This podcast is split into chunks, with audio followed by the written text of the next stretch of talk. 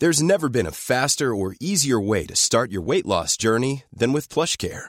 PlushCare accepts most insurance plans and gives you online access to board-certified physicians who can prescribe FDA-approved weight loss medications like Wigovi and Zepbound for those who qualify. Take charge of your health and speak with a board-certified physician about a weight loss plan that's right for you.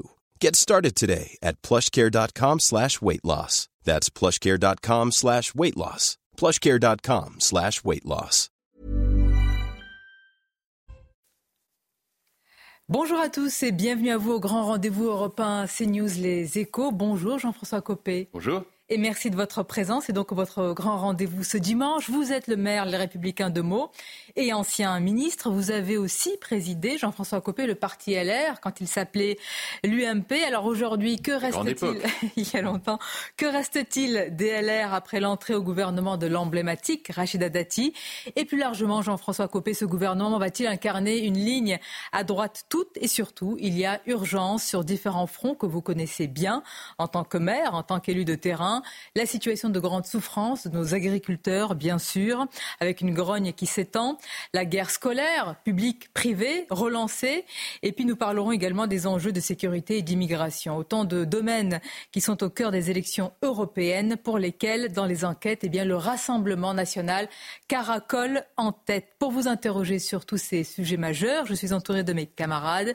Stéphane Dupont des Échos, bonjour à vous Stéphane. Bonjour. Et Mathieu Boccoté, bonjour à vous Mathieu. Bonjour. Et tout d'abord, Jean-François Copé, on voudrait avoir votre réaction sur ce qui devient, entre guillemets, pour certains, une affaire. En tous les cas, l'école privée Sanislas est visée par une enquête pour injures sexistes et homophobes. Mediapart a, fourni, en tous les cas, a fait état de euh, certains euh, documents. Beaucoup y voient une guerre relancée, publique, privée. Et vous? Euh, oui, oui, moi aussi. Il y avait longtemps d'ailleurs hein, qu'on n'avait pas eu ça. ça vient euh, régulièrement. Généralement, les angles d'attaque sont sur les, ministres et là où ils posent, où, ils, mettent leurs enfants. Donc, euh, en fait, il n'y a rien de nouveau sous le soleil, comme ça se passe dans ces cas-là. C'est-à-dire que la gauche euh, réattaque l'école privée. Alors généralement, c'est pas sous langue privée, c'est sous langue religieuse. Vous avez remarqué, euh, supposé euh, porter un certain nombre de, dérives. Alors s'il y en a, il est normal évidemment de faire des enquêtes. Mais enfin, pour le reste, on, voit bien que ça permet d'utiliser ce dérivatif classique. Hein, c'est des méthodes très très connues à gauche, hein, pas seulement à gauche, mais surtout à gauche, face à l'école privée. Du coup, on pose pas les deux questions centrales. En fait, la première, bah, la première, c'est qu'est-ce qui fait qu'il y a autant de files d'attente de parents de tout milieu, je veux le dire ici, je le vois à mots. Euh, la ville dont je suis le maire, où il y a des files d'attente aussi pour inscrire les enfants euh, dans les écoles privées. Donc qu'est-ce qui fait que ce que l'école privée euh, incarne, c'est-à-dire une instruction exigeante, dans l'esprit d'ailleurs de la lettre des instituteurs, aux instituteurs de, Jules Ferry, hein, dont on oublie de parler, alors qu'elle était, c'est un des plus beaux documents de la République, eh bien que cette instruction exigeante qu'on voit dans l'école privée génère toujours une irritation de la part de la gauche. Et en même temps, qu'est-ce qui fait que l'école publique n'arrive pas, hélas, euh, à, enrayer euh, les fléaux qu'on connaît et qu'on dénonce, la violence, euh, parfois des, des, dérives islamistes, des comportements de parents inacceptables, la chute de l'autorité, les problèmes de contenu pédagogique et la difficulté d'enseigner certaines matières comme l'histoire. Et je veux dire, en même temps, avec un dévouement de très nombreux profs dans le public qui est exceptionnel. Il euh, euh, y, a un film qu'il raconte, là, il y a quelques mois, vous l'avez peut-être vu, qui s'appelle Un métier sérieux, euh, qui est un film absolument magnifique sur la vie dans un collège et qui montre assez bien le combat que mènent en fait les enseignants, les chefs d'établissement, mais qui sont abandonnés en fait par, par le ministère de l'Éducation nationale, par Paris. Et c'est un enjeu majeur. Est-ce qu'il n'y a pas un paradoxe dans le fait que les ministres, et pas seulement eux, envoient leurs enfants au privé dans un certain modèle, une certaine tradition d'excellence, tout en étant obligés de défendre un système public qui, globalement, ne se réclame plus de la même tradition ni de la même excellence? Oui, c'est Chantal Delsol qui a raconté ça. La raison euh, sur ce point, c'est qu'effectivement, il, y a, un côté euh, psychanalytique en fait. Il y a beaucoup d'élites de, de, gauche, à droite, objectivement, on a d'autres névroses, mais sur là-dessus, on est très clair. Et donc il y a, une certaine élite de gauche qui met systématiquement ses enfants dans les établissements privés, d'ailleurs y compris mmh. le fameux Stanislas, qui est maintenant connu du monde entier, et qui dans le même temps verse des larmes de crocodile sur la défense de l'école laïque publique. Mais je rappelle que quand la gauche a été au pouvoir, alors que c'était quand même elle qui était censée pouvoir faire quelque chose, parce qu'il y a des connexions entre la gauche et les syndicats, elle l'a jamais fait en fait, jamais. Elle est à l'origine euh, de beaucoup de réformes manquées, avec cette idée qu'on va arranger le coup en, augmentant les effectifs et en augmentant les crédits. Ben, résultat des courses, jamais il y a eu autant d'argent dans l'école publique et en même temps, euh, on le dit tous, il y, a des professeurs qui, euh, sont manquants dans beaucoup d'écoles, euh, il y a puis, toutes ces dérives. Et, pour moi, c'est parce qu'on ne s'attaque pas au sujet central qui est celui du fait qu'il faut rétablir dans chaque collège de l'autorité. Et donc, il faut que les chefs d'établissement soient véritablement des chefs. C'est ce qu'il a promis de, faire euh, Gabriel Attal quand il était ministre de l'Éducation nationale. bien sûr. ce qu'il promet aujourd'hui. Mais, est-ce que ce sont que des mots? Bah, En tout cas, ce n'est pas des actes hein, pour l'instant. Et, et, si je vais un peu plus loin, parce que je crois qu'il faut le faire, moi, je prêche depuis des années l'idée qu'il faut en finir avec le collège unique. Parce qu'un collège n'a évidemment pas euh, euh, la même vocation, même s'il doit avoir le même objectif, et ne peut pas travailler de la même manière quand il est dans un centre-ville, dans un quartier difficile ou dans une zone rurale. Et il faut évidemment composer des équipes pédagogiques qui soient complètement adaptées, formées la formation des enseignants est quelque chose de majeur pour porter des projets adaptés à leur public. Parce que sinon, la collège unique, c'est une machine en fait, qui euh, euh, ne peut pas fonctionner parce que, bah, parce que chaque enfant est unique. Voilà. Euh, et donc c'est ce sujet-là qui est en jeu aujourd'hui. Sur l'école privée Stanislas, vous avez évoqué tout à l'heure l'aspect religieux. Bien sûr, s'il y a des dérives, il faudra bien qu'elle soit mise à jour. Mais est-ce que vous pensez que cette école ait pu être visée parce qu'elle est justement catholique et qu'il y a une forme voilà, je ne sais pas, d'attention portée à ce genre d'établissement? la, gauche a toujours fait ça. Il y a, pour, beaucoup de, personnalités de gauche un combat qui n'a jamais été dirigé, digéré pardon, et qui concerne euh, l'école euh, privée d'enseignement religieux. Bon, euh, enfin, je rappelle quand même que vous avez beaucoup d'écoles qui ont une connotation d'enseignement religieux, mais, mais dans lequel l'enseignement religieux est même facultatif. Mm. Euh, à la demande même des parents. Hein. Donc encore une fois, le critère d'inscription des enfants par les parents dans ces écoles est bien souvent celui de euh, ce qu'on peut appeler l'instruction exigeante. Voilà, ce qui devrait être l'apanage de l'école publique, gratuite, laïque, obligatoire.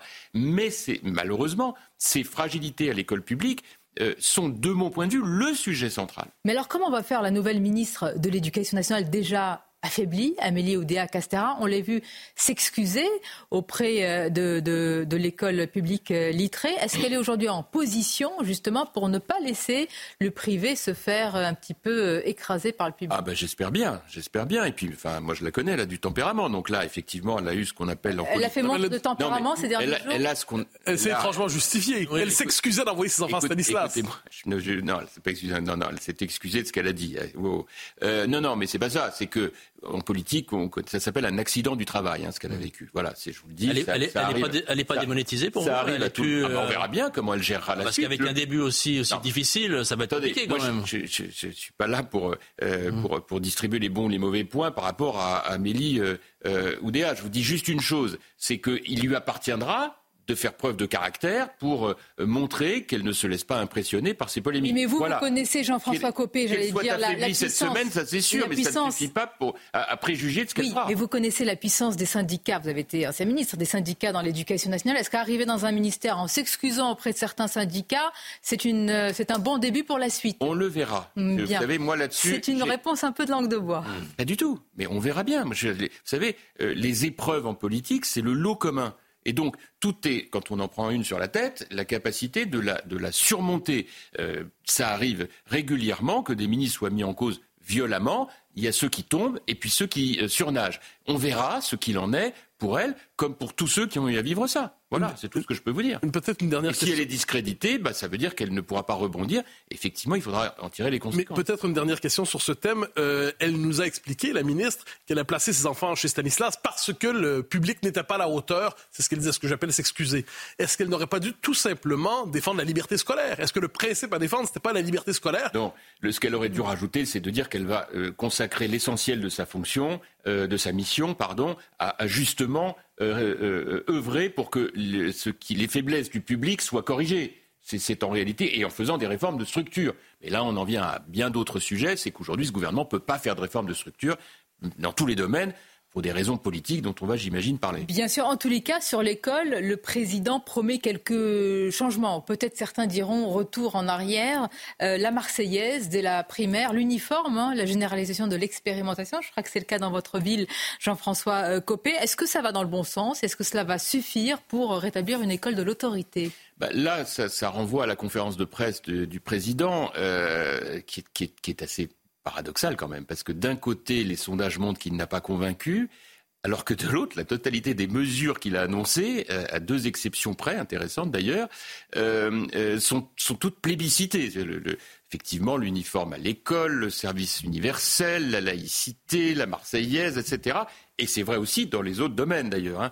Hein. Donc d'un côté, il déçoit globalement, il ne convainc pas, et de l'autre, des mesures plébiscitées. Euh, bah, en fait, euh, moi j'y vois une explication, c'est qu'en fait les Français ne le croient plus.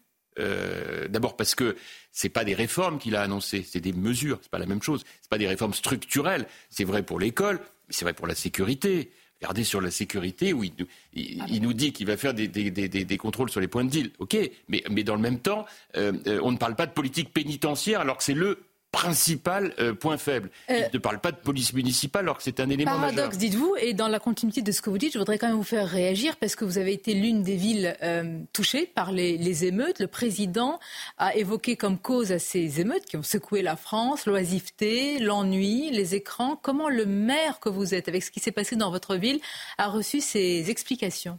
Écoutez, moi je suis désolé en fait de ça. Je ne sais plus comment faire pour, euh, pour qu'on arrive à le, à le convaincre euh, d'arrêter avec ce, ce, cette espèce de, je sais pas si c'est la, la, il a la peur de, de, de, de choquer, de, de, vexer. Il a la... peur de choquer ou bah, culture de l'excuse eh bah, peut-être la culture de l'excuse. Oui, ça vient d'ailleurs un peu à ça parce que choquer c'est la culture de l'excuse. De mettre des mots sur les sur un certain mettre, nombre de sujets. Voilà, c'est ça. Il, enfin, je, je sais pas qu'est-ce qu'on peut faire pour qu'il accepte Parce que moi, j'ai participé à une réunion, une espèce de groupe de parole, comme on dit en psychologie. Euh, euh, on était tous là, les maires, à raconter nos, nos, malheurs au lendemain des émeutes. Il a écouté tout le monde, et puis voilà, c'est à peu près arrêté là. Et, et donc, et il n'a rien moi, retenu ben, il a, J'imagine, il l'a entendu, mais j'ai l'impression que s'il ne veut pas... Euh, il ne veut pas tirer les conséquences de ça. Il ne, comme s'il ne supportait pas de l'évoquer en ces termes. La réalité, la réalité. quelle réalité Pourquoi, La réalité, c'est quoi C'est que nous sommes confrontés à une situation où euh, des jeunes, de plus en plus jeunes, en réalité, sont euh, euh, dans des situations où ils, ils, ne veulent plus considérer la moindre limite d'autorité. Et pour certains d'entre eux, sont capables de faire des choses effroyables. Parce que oui, ok, les jeux vidéo, tout ce que, tout ce que vous voulez, je, je l'entends. Mais en fait, ce qui est derrière tout ça, c'est qu'il y a euh, euh, euh, toute une série d'éléments qui ont structuré nos sociétés en matière éducative qui ne sont plus présentes. Je pense aux parents. Nous avons aujourd'hui un sujet absolument majeur par rapport à des parents qui soit ont des comportements abandonniques que personne ne traite, soit sont débordés, mais pour lesquels en réalité, la notion d'autorité, de sanction n'apparaît jamais. Alors on dit oui, mais la sanction, ça règle pas tout. Bah oui, merci. Y a-t-il au courant. Mais Sauf qu'à partir du moment où il n'y a pas un moment, il faudrait, il faudrait sanctionner les parents défaillants, comme ça avait été dit à un moment. C'est même Aurore Berger, il me semble, qui avait dit, qui avait dit ça. Bien hein. sûr. Mais enfin, qu'est-ce que c'est que ce tabou? Je, je, je, quand on me dit ah ben oui, mais euh, ils sont débordés. D'abord, je voudrais quand même rappeler que ce n'est pas que l'apanage euh, des, euh, des jeunes de milieux défavorisés. Vous avez des parents extrêmement exigeants qui sont eux-mêmes euh, avec de faibles moyens, mais qui ne lâchent rien. Je peux en témoigner en permanence. Et d'autres qui sont dans les milieux plus favorisés, qui s'occupent de rien. Donc évidemment que la, réalité est là. Mais c'est vrai aussi que nous nous trouvons dans certains quartiers, dans des situations qui sont intenables s'il n'y a pas une réponse policière et évidemment une réponse éducative. Or, sur ces sujets, et puis il faut bien le dire, nous sommes nombreux, mais nous sommes démunis. Parce qu'il n'y a pas, à la fin de la journée, la capacité de dire stop, ça suffit. Alors, de temps en temps, on y arrive, de temps en temps, on gagne, et puis de temps en temps, on perd. Et moi, j'ai été amené, en tant que maire, à dire aux parents euh, d'un certain nombre de ces jeunes qui avaient fait n'importe quoi, que ça n'était pas digne de la responsabilité qu'il est là. Je n'ai pas eu, j'ai pas craint de le dire, et ça a été d'ailleurs parfaitement euh, entendu. La police municipale et la police nationale à Meaux, euh, ils ont fait un travail exceptionnel dans des conditions absolument héroïque. Les parquets ont été remarquables, parce qu'on ne parle jamais du rôle des parquets euh, qui sont très réactifs, mais ça ne suffit pas. Il n'y a pas de parole politique assumée dans ce domaine. Et je regrette que le président de la République continue d'être dans le déni là-dessus. On va marquer une pause, parce que le déni, à quoi peut-il conduire dans ce genre de situation? On va évoquer également la situation des agriculteurs en très grande souffrance. Vous connaissez bien le sujet également. Et puis la politique, euh, évidemment, avec l'entrée de Rachida Dati au gouvernement. tout de suite. Merci d'être avec nous et surtout avec notre invité ce dimanche, Jean-François Copé. C'est le maire LR de Meaux, ancien ministre. Et puis Jean-François Copé, avec votre département de la Seine-et-Marne, vous connaissez bien le sujet de, l'agriculture, de la grande souffrance de nos agriculteurs. Le Premier ministre va recevoir demain, lundi, le syndicat agricole de la FNSEA. Gabriel Attal était en déplacement dans le Rhône sur ce sujet, alors que vraiment la colère des agriculteurs s'étend. C'est la première crise de ce nouveau gouvernement, selon vous. Et est-ce qu'il y a des similitudes avant d'arriver sur le fond de la Grogne? Avec, euh, avec des, les gilets jaunes ou autres, euh, je veux dire, moments comme ça, euh, bouillonnants dans notre vie politique Non, enfin, je pense que d'abord, c'est très différent de, l'affaire des gilets jaunes qui était beaucoup plus multiforme. D'abord, il faut quand même voir une chose, hein, c'est que ce, ce, mouvement de colère des agriculteurs n'est pas que français, il est européen. C'est impressionnant. De, ça, moi, j'ai pas le souvenir d'avoir vu ça à ce point. C'est dans toute l'Europe. Mm. Allemagne, Pays-Bas, Belgique, Pologne, Roumanie, Espagne vous avez dans un certain nombre de pays européens une véritable euh, alerte lancée par les agriculteurs. Euh, deuxième remarque, il y, a, en fait trois faits générateurs. Hein. Le premier, c'est l'explosion des prix, notamment des prix de l'énergie. Euh, c'est deuxièmement l'affaire Ukraine, parce que les conséquences de l'invasion de l'Ukraine par la Russie en matière agricole sont considérables, notamment parce qu'on a euh, abaisser les, droits de douane et que c'est aujourd'hui euh, un quart de la production euh, européenne en matière agricole qui vient d'Ukraine. Et puis le troisième sujet, c'est ce fameux Green Deal européen qui avait été imaginé avant l'invasion de l'Ukraine et qui aujourd'hui n'a pas de sens. Je rappelle Imaginé que le, par qui? Bah, je rappelle que le Green Deal européen, bah, c'est par, par, Bruxelles. Je rappelle que, écoutez-moi, que, que l'idée était au nom tout à fait légitime de la protection de la planète euh, de, de, décroître de près de 15% en réalité sur la production agricole européenne. C'est considérable. Alors, euh, les événements euh, à l'est de l'Europe nous conduisent à considérer que faire ça aujourd'hui, c'est mettre en péril notre souveraineté alimentaire. Donc c'est l'Europe, Bruxelles euh, qui met en péril notre souveraineté alimentaire et, donc la situation de nos agriculteurs. À vous entendre. Oui, mais sauf que Bruxelles, c'est pas un truc abstrait. Bruxelles, c'est des chefs d'État et de gouvernement en réalité. Hein. C'est l'ensemble des 27 États membres qui, de bonne foi, sous la pression de l'opinion publique européenne cherche des solutions pour, euh, pour le développement durable. Sauf qu'avec l'Ukraine, ça n'est pas possible. De bonne foi, c'est-à-dire si les agriculteurs qui sont en train de nous regarder euh, ce matin sur CNews et nous écouter sur Europe 1, ils se disent, nous, on a été la variable d'ajustement, en fait. On a préféré signer ce, ce que vous dites pour euh, les, comment dire, des injonctions écologiques et nous, on est un peu, pardonnez-moi l'expression, mais les oubliés ou les, les cocus de l'histoire. Mais, vous savez, quand il y a quelques années, sous la pression des mouvements écologistes, on a renoncé, on a, on a renoncé au nucléaire, c'était pas plus malin, hein je, me permets de vous rappeler que, heureusement, miraculeusement, le même Emmanuel Macron qui détestait le nucléaire, du jour au lendemain, après février 2022, s'est mis à le retrouver formidable. Tant mieux. On, a, frôlé la catastrophe. Il n'y a plus un écolo qui vous parle de nucléaire, vous avez remarqué. Bon, donc là, la question agricole, pourquoi elle est posée? Ben, Parce que l'alimentation, n'est pas un bien comme les autres. Et qu'on ne peut pas parler de euh, souveraineté, euh, comme on le fait pour les médicaments, euh, à juste titre, et ne pas le faire pour l'alimentation. Bon, alors une fois qu'on a dit ça sur les principes, bah, moi je peux comprendre que les agriculteurs, ils en aient ras-le-bol. Parce que quelque part, euh, euh, on, voit bien, tout d'un coup, c'est devenu la première priorité absolue. Enfin, la réalité pour ceux qui euh, sont maires et qui sont aux permanences à rencontrer des, agriculteurs dans leur circonscription, ce qui est mon cas en Seine-et-Marne, enfin, c'est le cas de beaucoup de mes collègues, enfin, ce qu'ils nous racontent est délirant. Et, et après tout, bah. délirant, trop de charges, trop de normes, trop de contraintes, trop de mépris aussi. Ils bossent 50 à 60 heures par semaine, vous voyez, on n'est pas aux 35 heures, hein, euh, et ils, ont un salaire médian à 1700 euros par mois. Euh, ils, sont, ils croulent sous les papiers à remplir chaque semaine. C'est-à-dire que non seulement il y a la journée de boulot, mais en plus, c'est des heures et des heures quotidiennes, hebdomadaires à remplir des formulaires. justement, toujours les mêmes. C'est euh, des contradictions. Mais vous y revenez.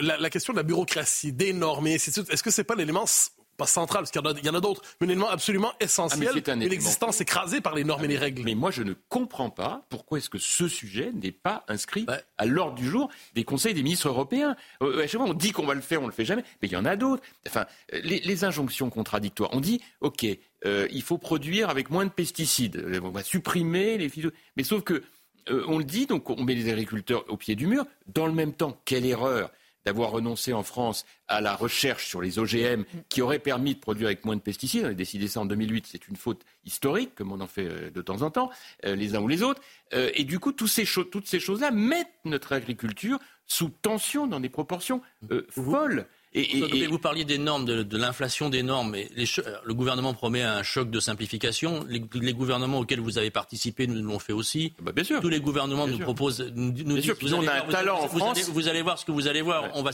on va simplifier, on va réduire les normes, et on n'y arrive pas. Pourquoi, selon vous? Pourquoi on n'y arrive pas?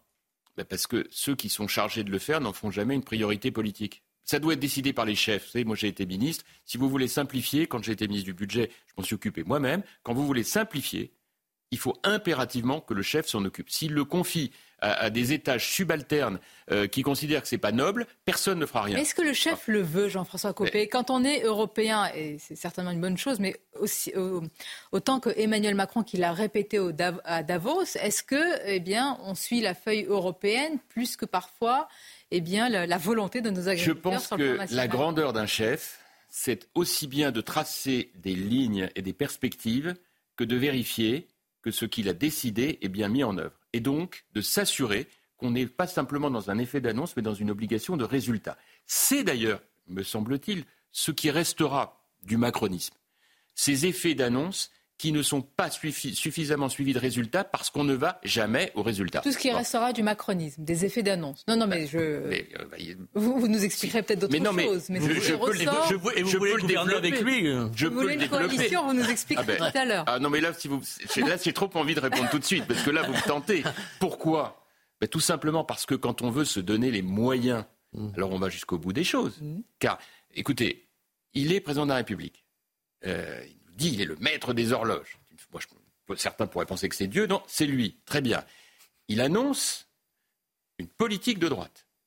Il nomme un gouvernement de droite. Il fait de l'extrême droite son ennemi absolu.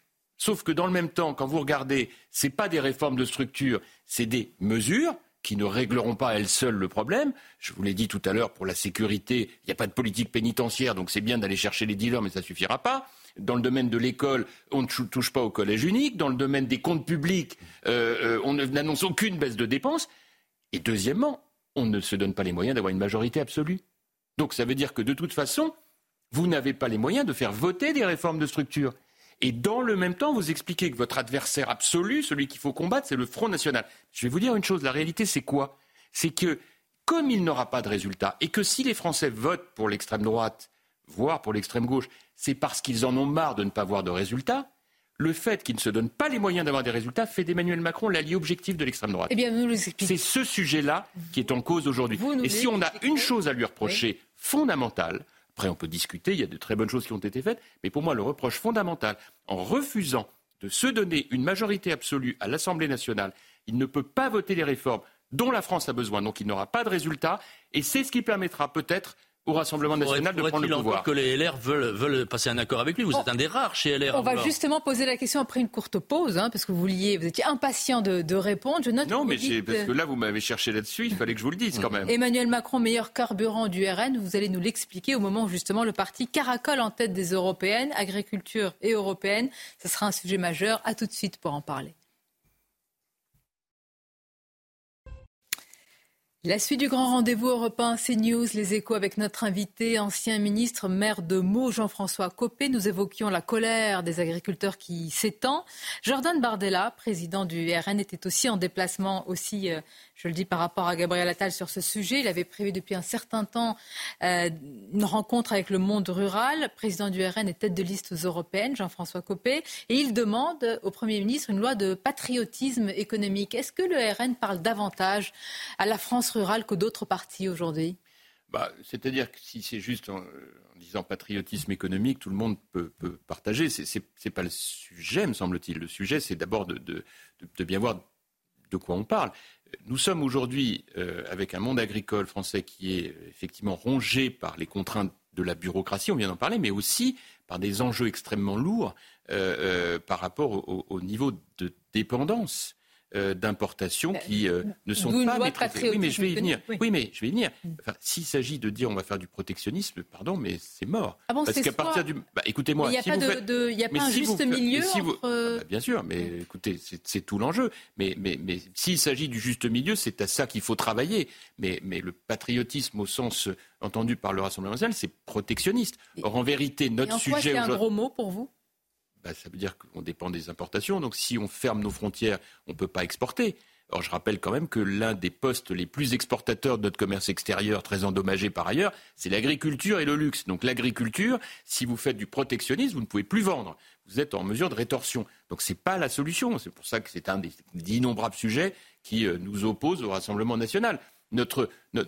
Aujourd'hui, notre point, c'est comment est-ce qu'on fait pour réarmer, pour reprendre la formule président de la République que j'ai fait mienne depuis très longtemps, réarmer notre monde agricole. Comment est-ce qu'on peut lui donner les meilleures conditions pour produire et vendre? Or, aujourd'hui, ça n'est pas le cas. Les prix sont écrasés par la, la grande distribution. Donc, pour, les, producteurs, c'est dramatique. Deuxièmement, nous dépendons d'importations. Vous savez qu'aujourd'hui, 40% euh, de nos fruits, 60% de nos légumes, 25% mhm. de la viande bovine, un poulet sur deux provient de l'exportation. Or, ce qui est fou, c'est que nos propres compatriotes disent on veut produire, acheter des produits locaux, euh, on ne veut pas de pesticides, on veut du bio, mais dans le même temps, ils vont aller dans les supermarchés acheter ce qu'il y a de moins cher pour des raisons de pouvoir d'achat. Donc pour les agriculteurs, c'est un goulet d'étranglement dont ils ne se sortent pas. Mais là, c'est une équation, pardonnez-moi, insoluble que vous décrivez. Mais bien sûr. Est-ce que le politique Très sincèrement, parce que quand on a entendu hier les, doléances des agriculteurs, on se demande si le politique et, surtout le politique national a encore la main. Est-ce que ce n'est pas l'Europe qui est, en train de décider C'est les deux. C'est effectivement, bien sûr qu'il y a une dimension européenne, mais je, suis, je dois vous dire qu'il y a aussi une dimension française. Nous avons surtransposé de manière excessive des directives alors que les Européens n'en demandaient pas tant parce que nous ne l'avons pas contrôlé. Donc euh, c'est vrai que ce sont des contraintes dans tous les domaines qui vont beaucoup trop loin pour euh, les agriculteurs, pour euh, les arboriculteurs, etc. Et on le voit dans, tous les domaines. Deuxièmement, nous avons un énorme sujet par rapport à cela, qui est celui de voir comment on va traiter l'Ukraine. Parce que aujourd'hui, eh bien, la qualité des produits qui viennent d'Ukraine n'a rien à voir avec ceux de nos agriculteurs. Si vous, étiez si vous étiez aux affaires ce qui, n'est pas inimaginable vu les circonstances récentes, si vous étiez aux affaires, euh, quelle serait la mesure ou les mesures que vous prendriez pour soulager les agriculteurs français? Écoutez, les premières mesures, touchent, on l'a dit, à l'allègement de la bureaucratie. Il faut en faire une, une priorité immédiate et pilotée au niveau du Premier ministre. Premier point. Deuxième point, il faut repenser complètement le rapport entre la distribution et les agriculteurs. On a fait une loi Egalim. Cette loi, en réalité, elle n'est pas appliquée, pas suffisamment. Euh, elle n'est pas euh, traitée non plus à Bruxelles. Donc tout ça donne un sentiment de très grande vulnérabilité pour nos, euh, pour nos agriculteurs. Troisièmement, c'est le sujet que j'évoquais brièvement à l'instant. Qu'est-ce qu'on fait avec les produits euh, ukrainien.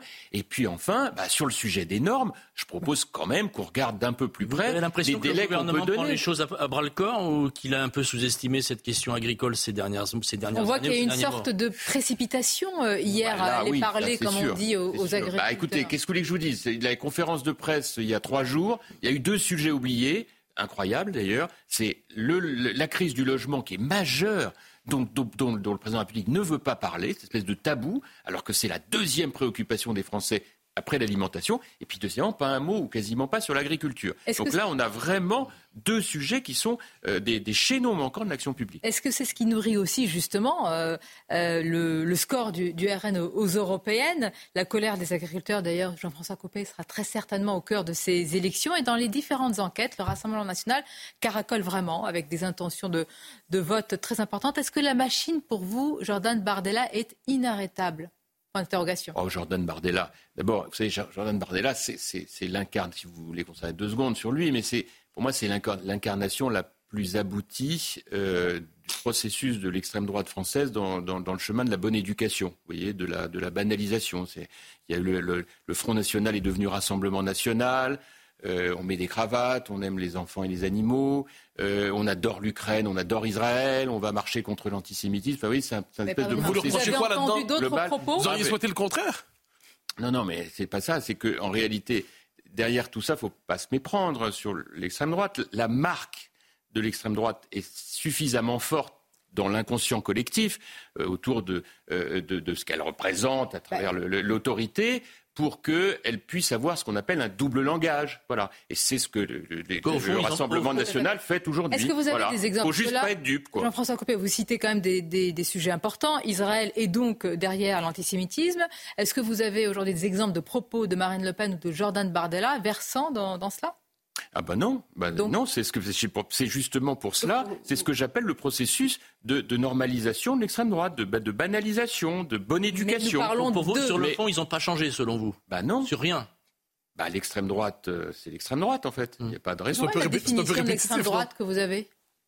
Bah, enfin, c'est pas répétitif, c'est parce qu'il y a un contenu intellectuel Mais quelle, derrière. Quelle définition donnez-vous à l'extrême droite? Parce que ce terme-là est assez galvaudé. Qu'est-ce que vous entendez par là? Vous savez, l'extrême droite, vous, connaissez bien ça, euh, Monsieur Bocoté. L'extrême droite, c'est un, courant de pensée. Euh, c'est un courant de pensée qui puise son histoire à la fin du XIXe siècle avec des, écrivains, des intellectuels, des journalistes, euh, un peu comme vous l'êtes, des gens comme Maurras, comme Barès, comme Bainville, comme Drummond, qui ont théorisé une, approche qui consiste en gros à dire c'était mieux avant. Euh, pour un pays donné, les... ah, c'était mieux avant quand il y avait euh, une religion, une culture, une race. Et puis est arrivée euh, l'invasion de boucs émissaires. Alors on choisit les boucs émissaires généralement. Mais... Ça a inspiré. Non, non, mais je vous me demandez, je oui. prends le temps. C'est des mmh. sujets suffisamment lourds qui ont inspiré d'ailleurs les, les, les, les, acteurs de ce qu'ont été après le fascisme, mais, le nazisme, etc. Donc Qu'est-ce que c'est l'extrême droite? C'est ce raisonnement qui consiste à dire c'était mieux avant, mais il y a eu l'invasion de boucs émissaires qui ont remis en cause euh, euh, euh, le, cette, cette, pureté de la culture, cette unicité, avec le cosmopolitisme, avec et là tous les boucs émissaires sont choisis. On, bon. connaît l'histoire, on a compris. Ah non non, non, non, non mais attendez, c'est très attendez, important. Non, mais que la question que l'on vous pose, c'est oui. est-ce que ce terme n'est pas en train d'être comment dire adapté à tout le monde? Et j'aimerais vous faire réagir. Par exemple, Sylvain Tesson est aujourd'hui considéré comme étant d'extrême droite par une partie, je le lis, hein, Sylvain Tesson, je rappelle quand même, prix Renaudot en 2019 par la Panthère des Neiges, est accusé de complaisance avec l'extrême droite par plus de 1200 personnalités du monde de la culture. Il s'oppose à ce que l'auteur soit le parrain du printemps des poètes. Donc la question de qu'est-ce que l'extrême droite, puisque tout le monde a l'air d'en faire partie, est quand même assez importante. Non, non, mais c'est bien pour ça que je vous y réponds. Je ne parle pas de Sylvain Donc... Tesson, là. Je parle en réalité d'un courant de pensée qui n'est pas du tout le mien, euh, et qui, en clair, est un courant de pensée qui vise à déterminer et à dénoncer euh, des boucs émissaires qui, sont, qui seraient la source du problème. Alors, en fonction des périodes, ça change. C'est euh, une fois c'est le capitalisme, une fois c'est euh, les juifs, une fois c'est les musulmans, une fois c'est le progrès scientifique et médical, peu importe. Mais ce bouc émissaire, il faut l'éradiquer Mais... dans, les, dans le, la terminologie de l'extrême droite, comme d'ailleurs de l'extrême gauche. Et pourquoi je vous dis tout cela? C'est parce que c'est à l'opposé, en réalité, d'approches qui sont par exemple celles de la droite. Donc des millions Certes, de gens réclament l'autorité et la oui. revendiquent, mais aussi la liberté. Et, et ça fait une grande différence parce que de les gens... extrémistes, ils sont libertistes. Des millions de gens qui votent aujourd'hui pour Jordan Bardella et Marine Le Pen sont aujourd'hui d'extrême droite. Non, ils sont simplement désespérés ah bon de voir que les partis de gouvernement ne font pas les politiques pour lesquelles ils ça ont reste été un vote de élus. Pour mais, c'est un vote de, de c'est un vote de désespérance. C'est un, années, un vote de ras-le-bol. 80, par rapport... enfin, des, des, bah, il y a 15 les... ans, non Bah oui, mais il y a 15 ans, c'était déjà le problème. Ah bon, ça n'a pas évolué. Ah bah non. Ça s'est même dégradé. Mais vous contestez, vous contestez, le droit, ou à tout le moins la possibilité que ces partis, ces figures, Marine Le Pen, Jordan Bardella, pour parler des plus connus, aient évolué de telle manière qu'ils auraient, ils auraient rompu avec ce passé et seraient aujourd'hui dans l'arc républicain. C'est inimaginable pour vous? Mais c'est ça, c'est que quand on regarde la manière dont ils construisent euh, leur discours, euh, leurs projets, cela reste quand même à chaque fois avec la recherche d'un bouc émissaire. C'est de la faute de l'Europe. Euh, on le voit bien là, ce fameux patriotisme économique, ça va recommencer. On va dire c'est de la faute de l'Europe. Et on se garde bien d'aborder les sujets de fond. parce que la de la le dit, vous-même l'Europe il y a un instant. Vous avez dit... Ciotti le dit. François-Xavier Bellamy le dit. Olivier Marlex le dit. Mais Ils le fait d'être un parti de gouvernement ne signifie pas d'avoir euh, des critiques euh, euh, sur l'Europe sur tel ou tel sujet. La grande différence, c'est que lorsqu'on est un parti extrémiste, un parti populiste, pour reprendre des formules utilisées, la réponse systématique, c'est une réponse simpliste. On va tout balayer, on va renverser la table, on va changer des règles. La réalité, c'est que quand on est au gouvernement, eh bien forcément, le jeu est inégal face à un parti extrémiste, parce qu'un parti de gouvernement, c'est que les problèmes sont complexes, que c'est pas juste en renversant la table. quand Emmanuel Macron dit en 2017 qu'il faut faire la révolution et renverser la table. Bah, Dans ce cas-là, ça tient ou ça tient pas bah, Tout le monde sait qu'il ne la fera pas, la révolution. C'est pas la question, c'est son vocabulaire, c'est celui-là à ce ah, moment-là. mais, il utilise ce vocabulaire parce qu'évidemment, son objectif, il est d'essayer d'élargir le spectre euh, au-delà de ceux qui ont voté pour lui et qui savent très bien que ce pas des révolutions qu'il faut faire, c'est des transformations sur la base de décisions. Et c'est toute la différence. Ce que cherchent à faire les partis de gouvernement, c'est essayer de construire des stratégies avec des, réformes qui elles-mêmes s'appuient sur des mesures concrètes qu'on met en œuvre sur une vision. Ça n'a rien à voir avec des partis extrémistes qui, eux, vous disent les problèmes sont simples. Il faut juste cogner, il faut juste changer. Mais tout à l'heure, vous nous disiez que, Emmanuel Macron était le meilleur agent électoral du, Rassemblement Oui, mais je vous ai dit pourquoi. Je peux y revenir parce que c'est important. Pourquoi je vous dis cela? C'est parce que qu'est-ce qui fait que les gens aujourd'hui se détournent des partis de gouvernement? Gauche de gouvernement, droite de, gouvernement. C'est parce qu'ils n'ont pas de résultats. Et pourquoi ils n'ont pas de résultats? Parce qu'ils ne font jamais ce pourquoi on les a élus. Ils calent. Ils calent sur la sécurité. C'est un ancien ministre qui nous le dit. C'est savoureux ce matin. Bah oui, mais enfin écoutez, je suis issu d'une famille politique qui malheureusement a échoué. La France est majoritairement à droite aujourd'hui. Regardez les mesures qu'a annoncées euh, Emmanuel Macron. C'est que des mesures de droite ce sera très difficile de les mettre en œuvre pour lui parce qu'il n'a pas de majorité, je vais y revenir. Mais, mais en même temps, c'est que des mesures de droite. Et elles sont plébiscitées à 80%, 70%. Bon, donc c'est bien quelque part qu'il y a ce paradoxe fou. La France est majoritairement, pas à 100%, mais majoritairement, on est en démocratie à droite, et la droite n'est pas au pouvoir. C'est quand même un truc de fou. On marque une pause Oui. Bah, tout simplement parce que sa crise de leadership, cette absence de capacité à se rassembler, en fait aujourd'hui eh bien, une famille politique euh, malheureuse. Et pourtant, une partie de cette famille politique est dans la nouvelle équipe gouvernementale de Gabriel Attal. Vous nous direz pour quel résultat Ah oui, vous dites qu'il y a de la pub, mais il faut que je revienne là-dessus, bien sûr. Courte pause et on se retrouve à tout de suite. Le grand rendez-vous européen, c'est News, les échos. Notre invité, Jean-François Copé, ancien ministre, maire, les Républicains de Meaux. Et en parlant des LR, justement, sans surprise, elle prend la lumière du gouvernement. Rachida Dati au premier plan après son entrée dans l'équipe gouvernementale. Vous la connaissez bien. Je crois que vous entretenez avec elle, Jean-François Copé, des liens euh, d'amitié, dirons-nous. Est-ce que quelle ligne va-t-elle incarner dans cette équipe, selon vous? Oh, écoutez, Quelle droite, c'est une droite mais Je pense que ce sera une, une, droite, euh, comme on dit, populaire, c'est-à-dire euh, c'est le parcours de Rachida Dati. C'est euh, une sorte, de ce point de vue, un peu d'icône mmh. médiatique, mais, hein, mais le mot est utilisé parce qu'on l'a bien vu, elle a, il y a un magnétisme et un charisme naturel chez elle. elle a une histoire personnelle je crois que les Français aiment beaucoup, voilà, parce que c'est euh, un parcours de euh, républicain dont on a envie de dire, bah voilà, vous voyez, vous pouvez le faire aussi, voilà. Et je pense que ça, c'est un message débauchage d'Emmanuel Macron, elle a été débauchée individuellement. C'est pas ça que vous voulez, vous? Pas du tout. Moi, je suis. Vous pourriez lui en euh, faire le reproche d'avoir cédé aux sirènes du pouvoir. Moi, j'ai pas, j'ai pas d'abord, je vous l'ai dit, j'ai pas de reproche personnel à faire à qui que ce soit. deuxièmement, je suis moi en désaccord, bien sûr. Je pense que les débauchages individuels, c'est tout ce qu'il faut pas faire, parce que euh, ce qui compte aujourd'hui, c'est d'avoir une cohérence institutionnelle. Donc tant qu'on n'a pas de majorité absolue à l'Assemblée, les lois ne passent pas. Elles ne sont pas adoptées. Et on le voit bien.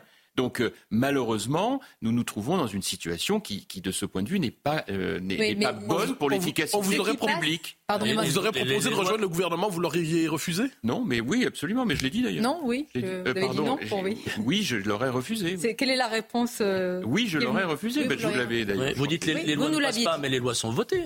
Même la loi sur l'immigration a été votée. Non, mais dites pas même la loi sur l'immigration elle est votée. C'est, c'est les républicains ont fait un travail absolument remarquable qui a consisté à rédiger un texte de loi, après on est pour, on est contre, mais un texte de loi cohérent pour une nouvelle politique de l'immigration. Et elle a trouvé sa majorité euh, parce que euh, Emmanuel Macron a demandé à ses, troupes de la voter. Alors tout le monde dit oh là là, mais les macronistes de gauche, euh, innombrables, vont bloquer le système. Bah, D'abord, un, ils ne sont pas innombrables, et deux, ils n'ont pas bloqué le système. Bah, bien sûr. Voilà, c'était la preuve qu'il y avait une opportunité de transformer l'essai et de construire un gouvernement, je sais pas moi, d'unité nationale, de coalition, où Emmanuel Macron aurait accepté de revoir un certain nombre euh, de, de, sa ligne politique initiale, parce que les Français ne lui ont pas donné la majorité absolue, pour permettre d'être efficace. Revenons à la nomination de, Rachida Dati au ministère de la Culture. Entre elle et les Républicains, Jean-François Copé, dont vous faites toujours partie, rien ne va plus. On a assisté à un échange euh, d'amabilité par médias euh, interposés. Comment vous jugez l'attitude des chefs à plume du parti LR Est-ce qu'on vous comprenez leur, leur amertume et leur colère même? Bah oui, oui, elle est compréhensible, elle est cohérente. À partir du moment où on n'a pas euh, conclu un accord politique et que ce sont des débauchages individuels, la crainte légitime des républicains, c'est l'effet de contagion, et notamment dans les, dans les municipalités. Donc oui, c'est cohérent. Je suis le premier à le regretter, mais c'est cohérent. On exclut et on pense même à mettre un candidat face à Rachida Dati au municipal de, à Paris? La vie est longue. Ah, vous n'êtes pas sûr de leur. Euh, la vie est longue et, et, 2024, c'est pas 2026. Il se passera beaucoup de choses sous les ponts d'ici là. On verra bien ce qu'il en est. Moi, je pense qu'il faut absolument euh, reconquérir Paris qui est en train de s'effondrer pour toute une série de raisons, et, euh, et, et qu'aujourd'hui Rachida Dati reste une, une, excellente candidate. Donc le moment venu, on verra comment tout ça évoluera. Mm. Mais je suppose que comme, euh, comment dire, vous n'êtes pas euh, à nouveau venu en politique, vous ne croyez pas au fait qu'il n'y ait pas eu d'accord entre Emmanuel Macron et Rachida Dati D'accord avec vous. Bien sûr. Mathieu Bocoté. Alors, vous croyez encore possible, à l'horizon du présent quinquennat, d'avoir une, une entente de gouvernement entre les LR et la Macronie? Bah, ça devient chaque jour un peu plus compliqué quand même, hein, parce que euh, euh, le, temps passe. Moi, j'ai prêché euh, pour que cela se fasse au lendemain des législatives, lorsque j'ai vu que le président n'avait pas la majorité absolue, ce qui quand même est un élément clé dont il n'a jamais voulu euh, tenir compte, malheureusement. Euh, et donc, c'est vrai que bah, du coup, ça ne se fait pas. Et plus le temps passe, plus ceux euh, qui sont contre chez LR cette coalition me disent ah ah ah, tu vois, c'est pas nous qui avons pas voulu, on nous l'a pas proposé. Voilà. Et, ils ont raison. C'est intéressant. Au-delà d'une coalition, c'est débauchage. Est-ce que vous pensez, vous la connaissez bien, Rachida Dati, qu'elle va faire du Dati ou est-ce qu'elle va se fondre corps et âme dans la Macronie et finalement voilà Non, non, elle va faire du Rachida Dati. Oui. On peut le faire. Il y a une marge de manœuvre avec Emmanuel Macron pour faire bah, ça dépend euh, pour jouer solo. Ça ah. dépend qui on est, mais dans le cas de Rachida. Euh, Donc un électron libre, à vous entendre Non, mais euh, en tout cas, pas, euh, pas un béni oui-oui intégral. Oui, Est-ce que vous dites. Les... Parce Très surpris. C'est un éloge appuyé. Vous nous dites sur le fond que c'était une mauvaise idée, mais bon, à vous ah, entendre. jamais dit que c'était une mauvaise idée. À vous entendre, vous avez l'air de trouver que Rachida Dati au gouvernement, c'est très bien. Non, mais d'abord, j'ai jamais dit que c'était une mauvaise idée. Je pense que c'est une très bonne idée de la part d'Emmanuel Macron, mmh. qui en réalité nous explique qu'il déteste le Rassemblement national qui ne montre pas à l'égard des républicains, qui le lui rendent bien, une affection extrême. Donc c'était une manière d'affaiblir les républicains. Ça, de ce point de vue, il a, il a réussi. Euh, c'est ce qu'on appelle un gain de court terme. Est-ce que mm. ça sert l'intérêt de la nation? Je ne sais pas, mais c'est un gain de court terme. Deuxièmement, pour Rachida Dati, c'était logique au regard de son histoire et de son parcours d'accepter le magnifique ministère de la Culture, où je suis persuadé qu'elle peut faire des choses formidables, et notamment en matière d'accès euh, du plus grand nombre à la culture. Que reste-t-il euh, euh, que au LR, c'est une mauvaise nouvelle. Pour les sympathisants, nous avons reçu différentes responsabilités, responsables politiques. Par exemple, chez Reconquête, ils appellent les sympathisants LR à les rejoindre. Au Rassemblement national, Jordan Bardella appelle les sympathisants LR aller rejoindre une sorte d'union des droites des électeurs sans les chefs qui le refusent Alors je m'y perds un peu. Union des droites, c'est-à-dire des droites avec les, électeurs de droite macronistes avec, non, plutôt que les, vos sympathisants rejoignent soit Reconquête, soit RN. Vous avez entendu les deux appels à ah, RN, oui. mais RN, c'est pas la droite. Ah, d'accord. Donc vous étiez dans l'ironie, on me, Très bien. On vient d'en parler. Pour vous, pour vous le RN est un parti de gauche On dit que c'est l'extrême droite pour opposition à l'extrême gauche. Mais c'est pas parce que le PS, le Parti Socialiste, s'est dévoyé,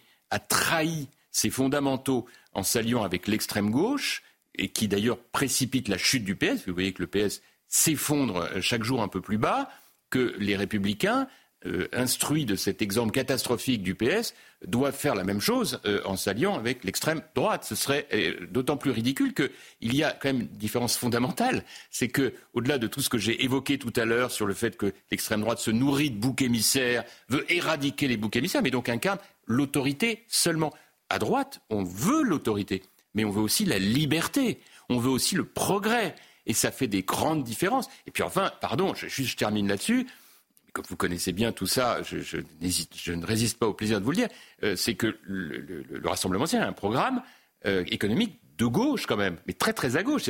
Ils sont très nationaux, mais ils sont très socialistes aussi. C'est-à-dire que euh, sur les, les retraites, un, de sur de les retraites, je me suis pas rendu compte, c'est un jeu de mots. National sur les socialiste. socialiste. Ah, mince, excusez-moi, ah oui, désolé. D'accord. Un égarement. Euh, mais sur le plan économique, ils sont très socialistes parce que, euh, vous voyez, par exemple. Euh, euh, la réforme des retraites, eux, s'ils pouvaient revenir à 60 ans, ils adoreraient. Euh, tout ce qui, de près ou de loin, peut être une réforme de liberté économique, c'est pas leur truc. Donc on est vraiment en désaccord avec eux. Alors le prochain horizon pour les LR, ce sont les européennes évidemment. Pour vous, les LR peut faire un score significatif aux européennes et revenir dans le jeu? Je le souhaite de tout cœur. Aujourd'hui, euh, on voit bien que les conditions euh, ne sont pas faciles à réunir parce que euh, nous n'avons pas la main aux républicains. On le voit bien. Et, tout notre problème, c'est que nous sommes un parti de gouvernement et que nous ne gouvernons pas. Or, de mon point de vue, parce qu'on est un parti de gouvernement, parce qu'on est au service des Français dans l'action, le fait de ne pas y être nous fragilise. C'est toute notre difficulté. Et c'est ça, d'ailleurs, le côté un peu diabolique de ce match installé par Emmanuel Macron avec le Rassemblement national, parce qu'il se prive d'un allié idéologique, en l'occurrence les républicains, qui renforcerait toute la dimension régalienne, qui est le point faible d'Emmanuel Macron aujourd'hui. Sécurité, justice, immigration, éducation, compte public, l'ordre dans la rue, l'ordre dans les comptes, pour reprendre une formule célèbre, c'est ce qui nous permettrait justement de reconquérir le cœur des Français en termes d'efficacité publique. Une dernière question, il nous reste à peine quelques secondes. Qu'est-ce qui pourrait empêcher l'effacement de la droite LR pour vous, Jean-François Copé? Bah, Sa capacité à renouer avec le leadership, avec une ligne politique qui soit claire. Vous voyez un leader? avec, euh, bah, Pour l'instant, non. Vous savez, il y a eu. Aucun leader Moi, j'ai compté, j'ai compté, si on compte tous les gens de droite, 6 à 7 candidats aujourd'hui qui veulent être euh, candidats à la présidence de la République. C'est une richesse ou un handicap?